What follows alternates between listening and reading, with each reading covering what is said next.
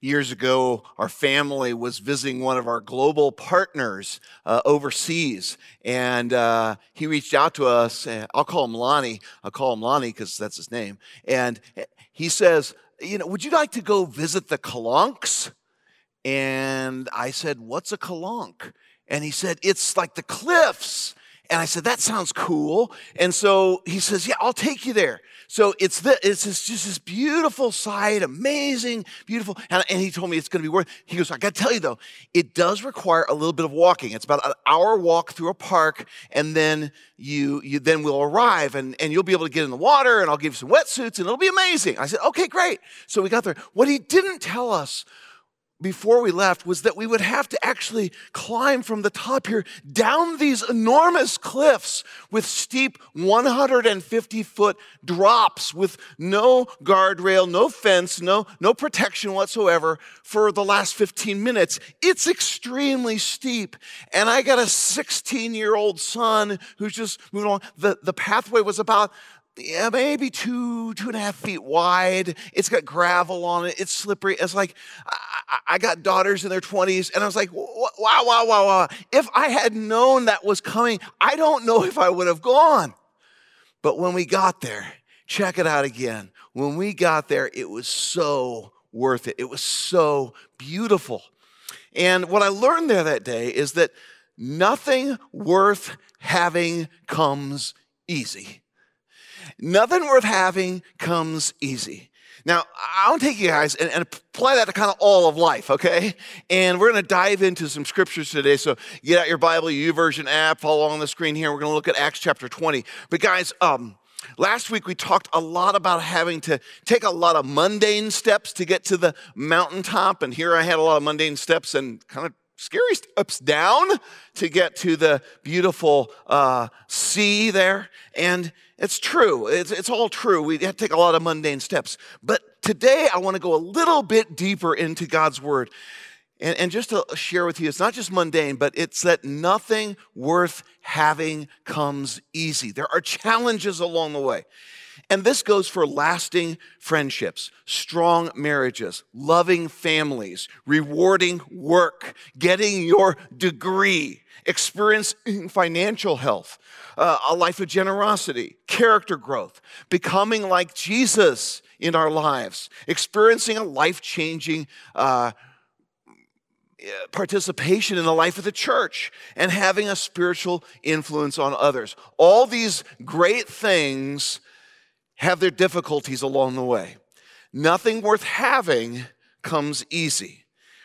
Uh, so we're going to go to the book of Acts, uh, which is a record of the early church, and we're going to join the third missionary journey. Paul is on his way back to Jerusalem. He's on a ship and he, he takes a brief stop before he heads for Jerusalem to a city, an ancient city called Miletus. And there is a perfect opportunity to descend for the elders uh, of the church of Ephesus. They're just 30 miles up the road from the harbor at Miletus. He, so he sends for them. And last weekend, we started looking at that, his farewell speech to the Ephesian elders. And here we're going to look and learn together how nothing uh, worth having comes easy, but it's so worth it. We're going to learn the importance of the gospel and that by believing it, following it, protecting it, and sharing it, is not easy. But as we've been saying, nothing worth having comes easy. So, little review. Here's his speech. This is not from Miletus. He sent to Ephesus and summoned the elders of the church. Uh, and eh, when they came to him, he said to them, You know, from the first day I set foot in Asia, how I was with you the whole time, a personal presence, serving the Lord with all humility, with tears, and during the trials that came to me through the plots of the Jews. And he talks about just serving the Lord with passion. We talked about that. And then he said, um, You know that I did not avoid proclaiming to you anything that was profitable or from teaching you publicly from house to house. And we said, keep the main things the main things. Serve the Lord, but also teach the word of God uh, thoroughly. And then we also saw in verse 21, he says, I testified to both Jews and Greeks about repentance toward God and faith in our Lord Jesus. And that's just a simple summary of the gospel about turning from our sin and from our past and trying to earn our own way to God and putting our faith totally in the finished work of Jesus Christ and Him crucified for us, raised from the dead to give us life, forgiveness, and hope for eternity. So that's where we left off last week, and I want to pick it up now, the rest, or at least the next part of the Apostle Paul's farewell speech. And we're going to learn some principles here. And I'm going to call these principles transforming journeys, all right?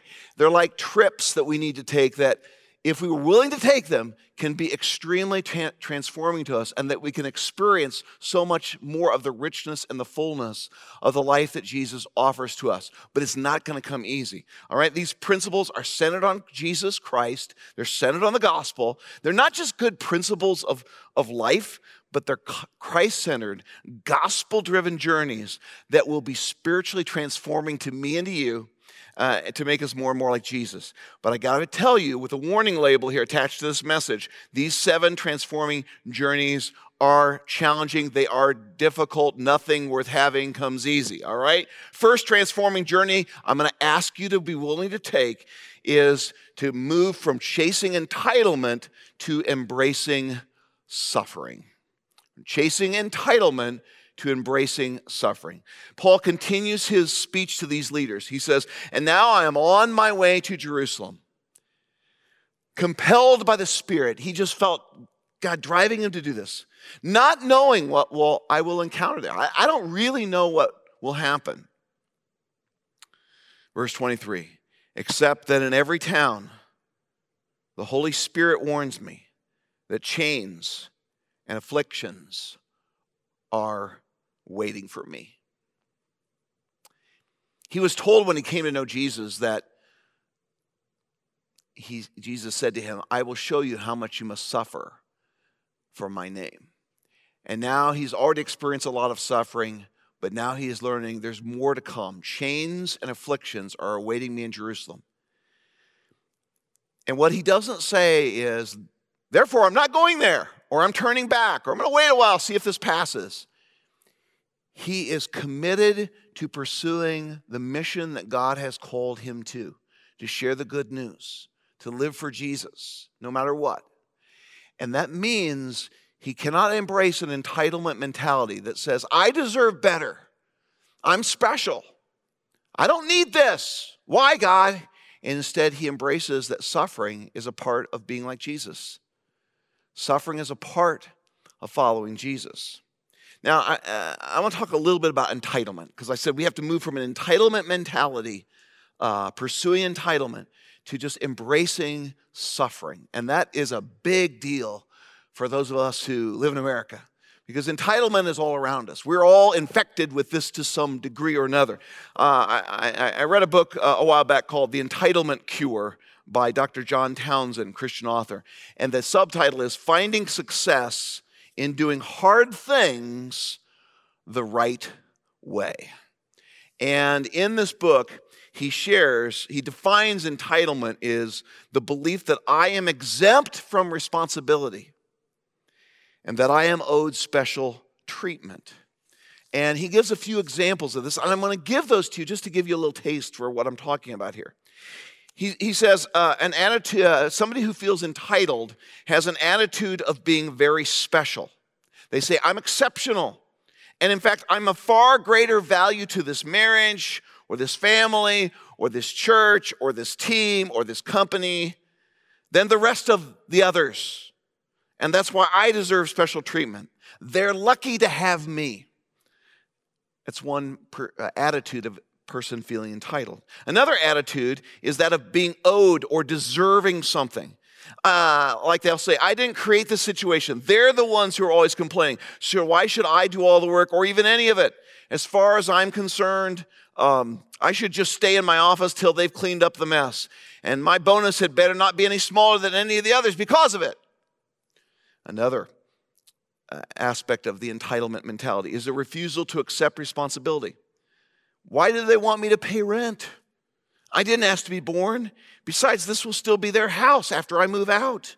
And I can't pay rent anyway now because I don't have a job. None of the dead end jobs around here are worth my time and effort. And there's no reason I should do my own laundry. Mom has to do hers and dad's anyway. She can just do mine at the same time. It's no extra work. Dad can do it, mom can do it. Or a denial of one's impact on others. You know, sometimes my husband and kids' lack of responsibility bothers me, and I say exactly what I feel. I'm telling them the truth. I don't sugarcoat it. I don't tone down my language, my volume, or how long I talk. They overreact to what I'm saying, and that's their problem. It's a free country, and I can say what I need to say. We see this sort of attitude all the time in our culture. And if we're not careful, it invades our own hearts. We're owed something, and we're special. Um, but Paul kind of totally reverses that. He says, I'm to, going to Jerusalem. I know God's called me to do that. It's part of his mission. And I know that chains and afflictions are waiting for me. What a transformative attitude. Uh, we don't even sometimes comprehend that kind of bravery and courage. A, a while back, I was watching TV, and as I often have, uh, you know, in the comfort of my La-Z-Boy, uh, I, have got a, a remote because I don't want to, you know, walk across the room, and I'm clicking between things. And I happen to click between two channels. One of them had a golf match on it, the other had a movie going. And there was a golf match going, let's just say it looks like this, and a guy's hitting a very difficult bunker shot. And it was really tricky. And the uh, announcer says, That's a brave, brave man. Uh, you know, as if he were doing something incredibly heroic. That's a brave, brave man. And then I clicked my remote and changed to the channel to this movie, Saving Private Ryan. And it just struck me how the word brave can take on a lot of different meanings, can't it? That's a brave, brave man. No, this is some brave, brave men. And as we just pass through Veterans Day, we, we think about bravery and people who were willing to embrace suffering for a cause. And so if that, if we're willing to take that journey in relating to our families, in relating to our church, in relating even to our community, and say, you know what, I, am willing to embrace suffering. It's the way of Jesus. Um, we're going to make a lot more progress. Mark Twain once said uh, this great quote Don't go around saying the world owes you a living. The world owes you nothing. It was here first, right? Even the world recognizes that this success and, and, and, and, and actually making progress uh, is harder than it looks. Uh, they call, uh, I, I, came across this iceberg of success, the iceberg illusion. What, what people see is, is they, the success is this iceberg. They see all the great stuff that happens. What they don't see is everything that happened below the surface that isn't public, that went into that success or the completion of a mission or whatever it was. And there's persistence and failure and sacrifice and disappointment, discipline, hard work, dedication. They don't see all that. And instead, they just see the reward or the, the outcome, and they want that without all the sacrifice it takes. So I, I want to just encourage us all when it comes to following Jesus, and we want to see his impact in our lives and in our families and in our community. But that will mean, brothers and sisters, that we'll have to make this transition from chasing entitlement, I'm special, I'm owed something, to a willingness to embrace a theology, if you will, of suffering. That yes, following Jesus will entail hardship and difficulty. Jesus promised us, us this. You will, in this world, you will have tribulation. Take heart, I've overcome the world. I got your back, and I will greatly bless you in this life and a life to come. But it's not going to be easy. Nothing worth having comes easy. So, are you willing to take that first transforming journey from chasing entitlement to embracing suffering? Second transforming journey is to move from self, uh, a concept of self preservation at all costs to self sacrifice for the gospel. Paul continues I know that afflictions are coming my way, but I consider my life of no value to myself. My purpose is to finish my course. Finish, or you could translate it race, to finish the race that God has marked out for me and the ministry I received from the Lord Jesus when he appeared to Paul on the Damascus Road, to testify to the gospel of God's grace. He viewed it as a privilege to do so. And he's saying basically here, he is, guys, my personal survival doesn't really matter that much. And it doesn't matter to me. I'm expendable in the cause. That's a soldier. I've got a race to finish. I've got a job to do. I've got a mission to accomplish. And God has called me to share this good news to a whole lot of people. And some of them aren't going to like it. And some of them will misunderstand. He says, So I'm willing to not just preserve my life at all costs, it's all about me and just surviving, but I'm actually willing to say, I'm going to sacrifice myself when necessary for the gospel. Now, don't misunderstand me, Paul uh, would say. Uh, I'm not chasing death, I'm not trying to get killed. But I realize that following Jesus entails a lot of sacrifice and potentially, for him at least, martyrdom. The truth is that God calls every single one of us to advance the gospel of God's grace by the way we live our lives so that others around us, even those who already know Him, our family, our friends can see it, but also to a watching world. And it will require sacrifice. You know, I think of the old spiritual uh, uh, sung on Good Friday. Were you there when they crucified my Lord? Were you there when they nailed him to the tree?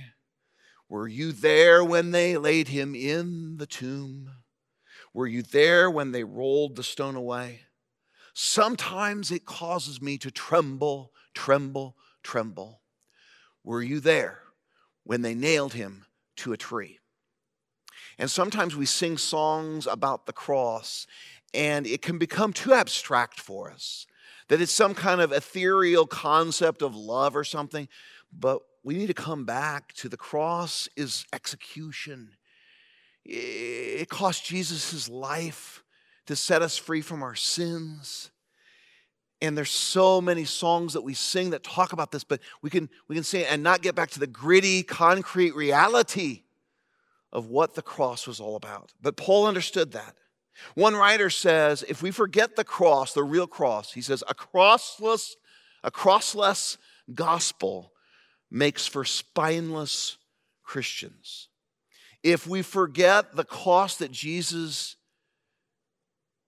paid for our sins, the price he paid, then we soon will lack the courage to follow him because we forget, forget about the blood. We forget about the humiliation, about the suffering, and about the glory of the resurrection. So it all starts with understanding Jesus on the cross, the atoning sacrifice for our sins. That's the heart of it all. This gospel of grace, that's grace, is good news because at the cross, through his atoning sacrifice, he gives to me, when I trust in Him, His righteousness, and He takes on my sin. He forgives me freely, but it cost Him a lot. And then He calls me to take up my cross and follow Him. And so the gospel of God's grace is good news, but it's a gritty, sacrificial, bloody, if you will, good news. Let's contrast that for just a moment to the most popular expression right now of spirituality in our world. And writers and theologians have kind of summarized kind of the American spirituality as this. Let's look at it. Moralistic, therapeutic deism. Moralistic, a lot of, you know, kind of good ideas, good principles for moral living, therapeutic to make me feel better about myself and about my situation. Deism, God is somehow involved in this, but he's not really intimately involved. Let's just look at some of the, the main principles of this kind of summary of what a lot of American spirituality is about. Number one, there's a God who watches over us. Uh, secondly, be good, be nice, be fair to each other. Thirdly, life's goal is to be happy and feel good about oneself. For God is needed only when there is a problem to be resolved. Otherwise, he can stay in his corner and leave me alone. And good people go to heaven when they die.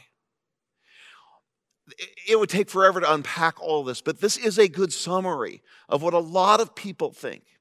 It is so far removed from the gospel of Jesus Christ the gospel of grace. It denies every single one of these principles. And instead, it embraces uh, the atoning sacrifice and then the call upon our lives to trust him to be freely forgiven and then to join him i mean look at the look at some of the verses jesus told us in luke 9 23 he said to them all if anyone wants to follow after me, let him deny himself, take up his cross daily, and follow me. A cross wasn't a difficulty or, you know, hey, I got a hard thing at work, that's my cross to bear. No, a cross is like a form of execution. Take up your electric chair, take up, you know, this gas chamber.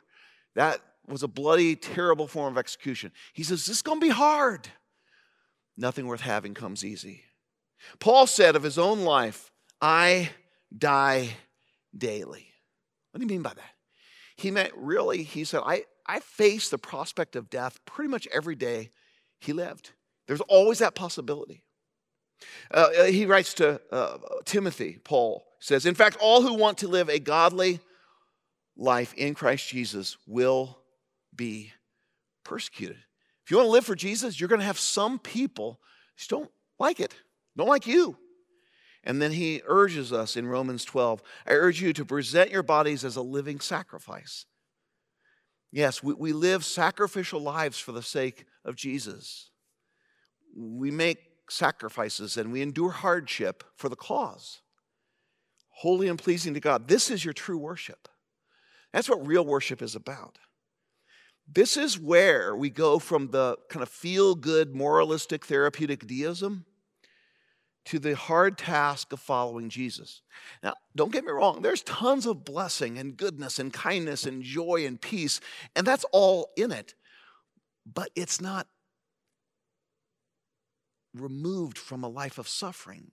In fact, part of the suffering is the way we find joy uh, in the suffering, we find a deeper joy that's not related to our circumstances, but that's related to His love and grace in the midst of it. That's why so many people can't endure uh, hardships because they think they're surprised. Like, why is this happening to me?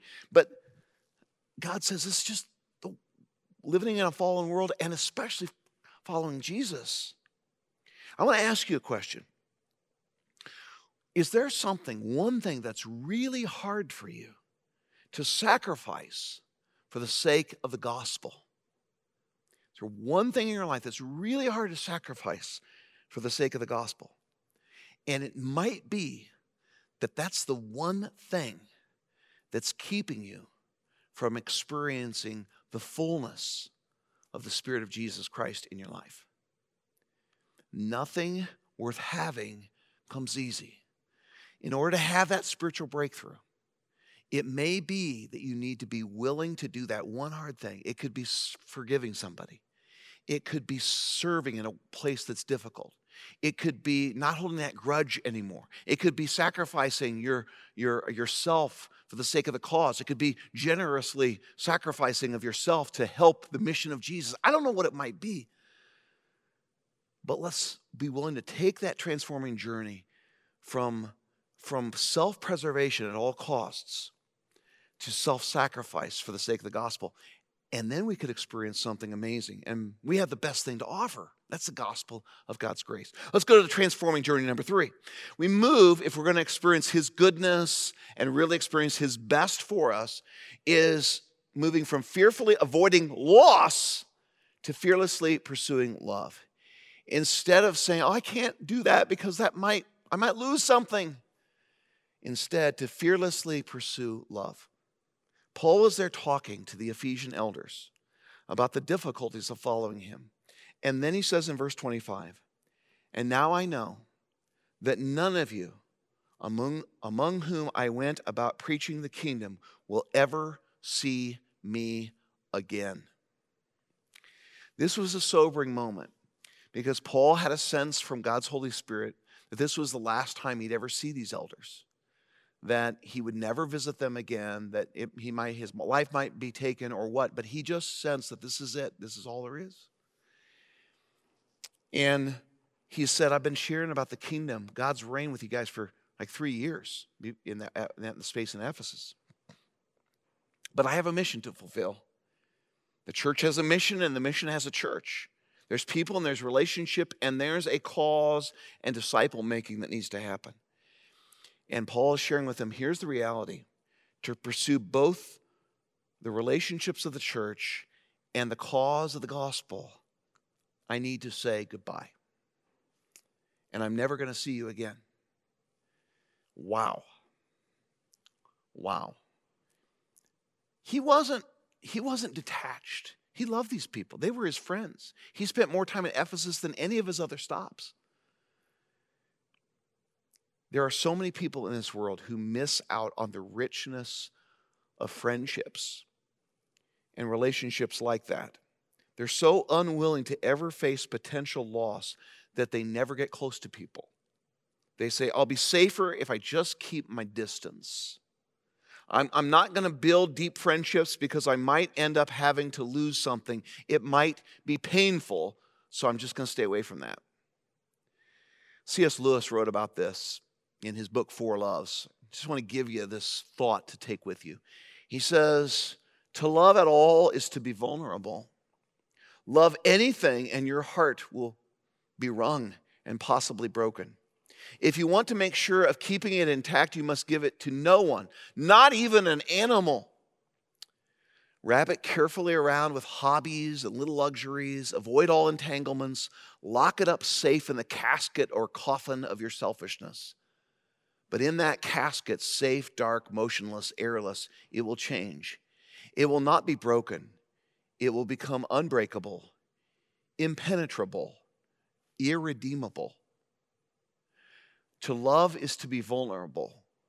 The only place outside heaven where you can be perfectly safe from all the dangers of love is hell. Wow. To love is to be vulnerable. And that's what Paul was demonstrating here. He had invested in these people's life, and that was hard to say goodbye.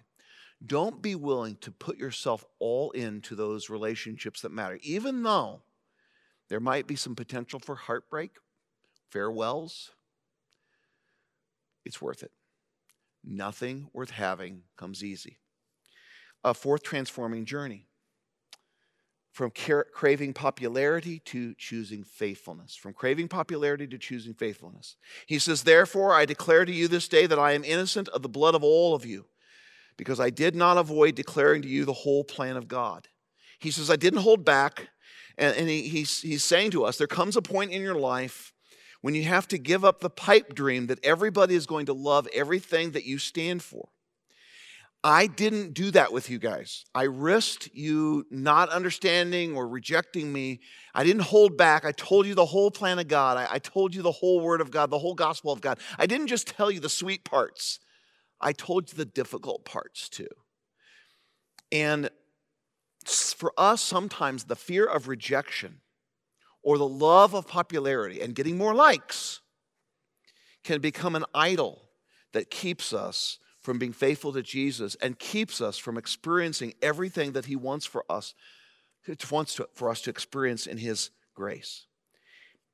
It's not really loving to withhold important life saving information from people. And he said, I didn't do that. I told you the whole thing. You know, there are, there's a whole movement in, in, in around the world called the prosperity gospel. And it basically says, you know, God loves you, He wants you to be healthy and wealthy, and He loves you and He blesses you and He believes you and all this kind of stuff. And some of what they say is true, actually. Um, but it's sometimes it's not what they always say that's so wrong. It's what they never say that is so problematic. Because they never, many of them never talk about sin, never talk about evil, never talk about repentance, never talk about sacrifice or the hardship of following Jesus, or you actually might get killed. I mean, that just is so foreign to them. Um, C.S. Lewis said this Jesus Christ did not say, Go into the world and tell the world that it is quite right. You're doing great, world. You're amazing. And just join them in what parroting back whatever they believe in. Sometimes we have to say things that are unpopular. Doesn't mean we're obnoxious, doesn't mean we're nasty, just means we have to be faithful to this gospel. Ch- chasing popularity can kill our effectiveness in compassionately seeking to live and share the good news with others, and especially with that one life that God has placed in our path. Maybe God's calling you to take the next step in vulnerability and courage to be faithful to Him in a place where you might not be, always be popular for being a follower of Jesus. You got to be careful about it. You got to be respectful and gentle, but don't ever be ashamed. What's the long term way of loving those who do not yet know Christ? The long term way is to build bridges so that you have an opportunity to share the good news of Jesus. I remember when I first became a follower of Jesus, I was so excited to have my mother understand the grace of God. She understood the law of God, didn't understand the love of God. And so I was I was 18 years old and I was uh, in my dorm room and I was calling her on the phone. I was talking to her about, "Oh, you got to trust in Jesus." And I was telling her all these things, life and everything. I was so excited. And mom paused for a moment and she said to me, "Quentin, we are talking about heaven." And she says, "Quentin, you don't think I'm going to make it, do you?" And that was a very direct question. And I, I, I, I didn't know exactly what to say. And the Holy Spirit laid on my heart just to say, Mom, what I think doesn't matter. I just want you to be sure that you know the grace of Jesus and the love of God so that you can be assured, not you're hoping to be in heaven, but that you know God will welcome you to heaven by Jesus and his grace in the cross. That was when I was 18. And over the years, you know, I, I, got more sensitive and more gentle the way I shared things sometimes, but I kept sprinkling in those things. 32 years later, I was able to share much a very similar message with my mom. And on that day in the living room where I grew up and where she lived for 63 years, she trusted in Jesus. It took 32 years, but I could honestly say I didn't hold back because I loved my mom. And I didn't want her to not know the grace of Jesus. We want everyone at Valley Church to know the whole counsel of God, the whole plan of God. I need to tell everybody who's listening today a very simple thing. We talk about the grace, the gospel of God, his atoning death uh, of Jesus, his son on the cross, his resurrection and the incredible importance of turning from trusting in ourselves and our works to trusting fully in what Jesus has done for us. And then as we trust in Him, He gives us forgiveness and everlasting life. But I need to tell you very carefully this statement. If you reject the grace of God that is offered in the mercy and the cross of Jesus Christ, you will forever be separated from God in hell for all of eternity. I make that clear because I want to be innocent, like Paul said, of the blood of all people. You know this message, and I plead with you from my heart to trust in Him fully. Why miss the grace of God? Embrace it today and trust in Jesus Christ. So we move from chasing popularity to choosing faithfulness to Jesus. The transforming, by the way, when we do this with people in our lives, it takes time. We have to earn respect. So please don't go out and, you know, back your dump truck up on people, beep, beep, beep, and just, you know, you have no bridges, there's no context or whatever, and just blurt something out. You, you, need to, you need to build some bridges and you need to earn respect. But when God opens those doors, or when you've had a long enough relationship and a friendship, I want to encourage you go there. Be willing to at least begin a conversation about spiritual matters. All right? Transforming journey number five, and that is from careless living to a vigilant mindset. Paul says to those leaders there that day, Be on guard for yourselves. Uh, the word here is to watch your life carefully, to set a watch up on your own heart many, many people in this world, including many Christians, are not arriving at their theological beliefs about God and about life, and they're not making lifestyle choices based on a careful examination of Scripture. Now, I don't expect non Christians to base their beliefs on the Bible because that's not where they're coming from. But these words were shared with leaders of the Christian church in Ephesus. So we need to realize that as followers of Jesus, um, we need to seek our own uh, beliefs about God and, and our own lifestyle choices, not on social media, not on what's popular in culture, but what is actually written in the scriptures. I, it, it's troubling sometimes to see how many Christians out in, in our nation and so forth just blindly follow whatever trend it might be. And I don't care if it's on the left or on the right or somewhere else, but they're just following uh, uh, important things. And I'm not talking about political stuff here, guys. I'm not talking about policies. I'm just talking about beliefs about who God is and how we should live our lives and the moral choices that we make. Those, for those of us who are Christians, we need to guard our hearts. And if, if we're straying, God's knocking on your door today and say, Watch out there, brother. Be careful, sister. Guard your heart. Guard your heart. Proverbs 4:23. For out of it will flow your life story.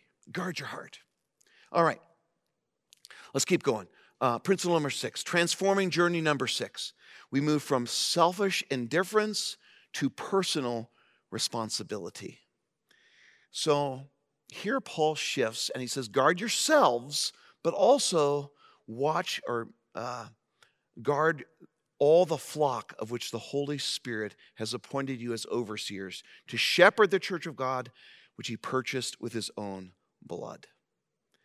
Leaders, he says to that church, be on guard for all the flock. It is our job as pastors, as elders, as leaders in the church to say, we're watching over the flock, both in our teaching and in the, the mission that we're pursuing and in the Christian ethics and beliefs that we uphold and, and say that all followers of Jesus should follow. So that's our job is to watch over the flock and to encourage people and to call them out if they're teaching something that's false or living in a way that is so contrary to Scripture. We do this not out of a heart of um, control, but out of a heart of responsibility to shepherd the church of God, he said, which he purchased with his own blood. Jesus paid for the lives of these people with his own blood. And you, as under shepherds, pastors, leaders, have a responsibility. So I can't, I as a leader cannot be selfishly indifferent, whatever, it doesn't matter what happens to me, and just I care about myself. No, I have to, I have a responsibility as a pastor, and it's a heavy responsibility, believe me. But all of us have some responsibility to the people around us, to the flock that God has given to us. Certainly, for parents, we have a flock that God has given to us.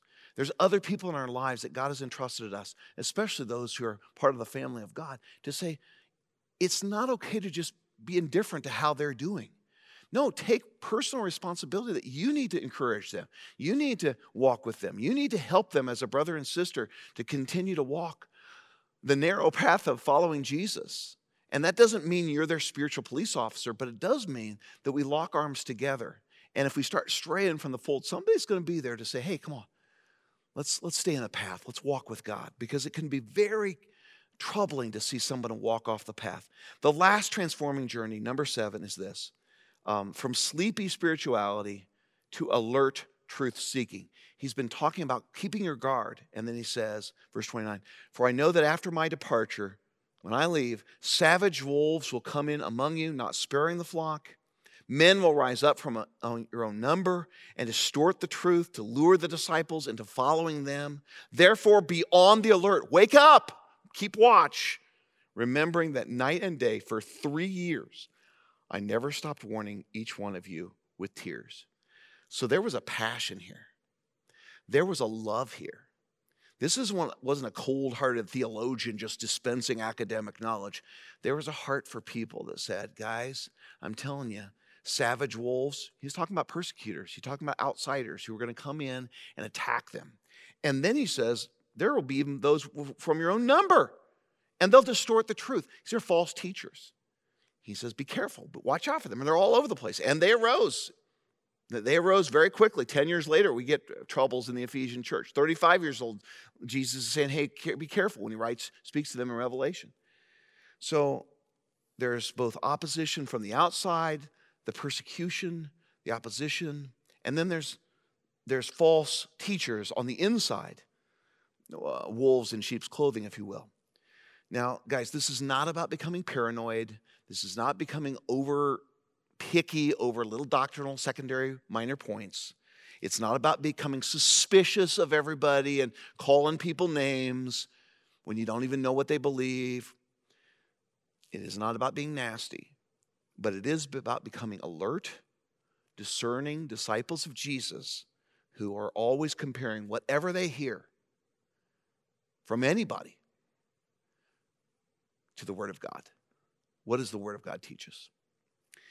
Okay, guys, I, I want to ask you right now do you want to join this mission?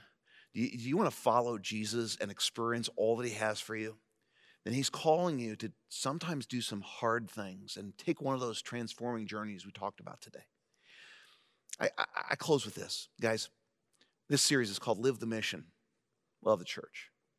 And I want to just encourage you guys to, for you to know what an incredible privilege it is to live this mission with you, to walk this path with you, and to see the gospel taking root in your lives, in our lives, but also in, in our community and beyond. But it's also about loving the church. And it wouldn't be right for me to, to end without saying this. I love you guys. I love you. You are my brothers and my sisters. And it is incredible privilege and joy for me to call you brothers and sisters. I love you guys. Can we pray together? Father in heaven, thank you for today. I, I pray that the words that are spoken here will take root. And even though it's deep and stretching, I pray that it will be ultimately encouraging so that taking that hard road less traveled will actually end with a joyful, incredible destination in the days, the weeks, the years, and the eternity to come. And all God's people agreed and said, Amen. Amen. God bless you all.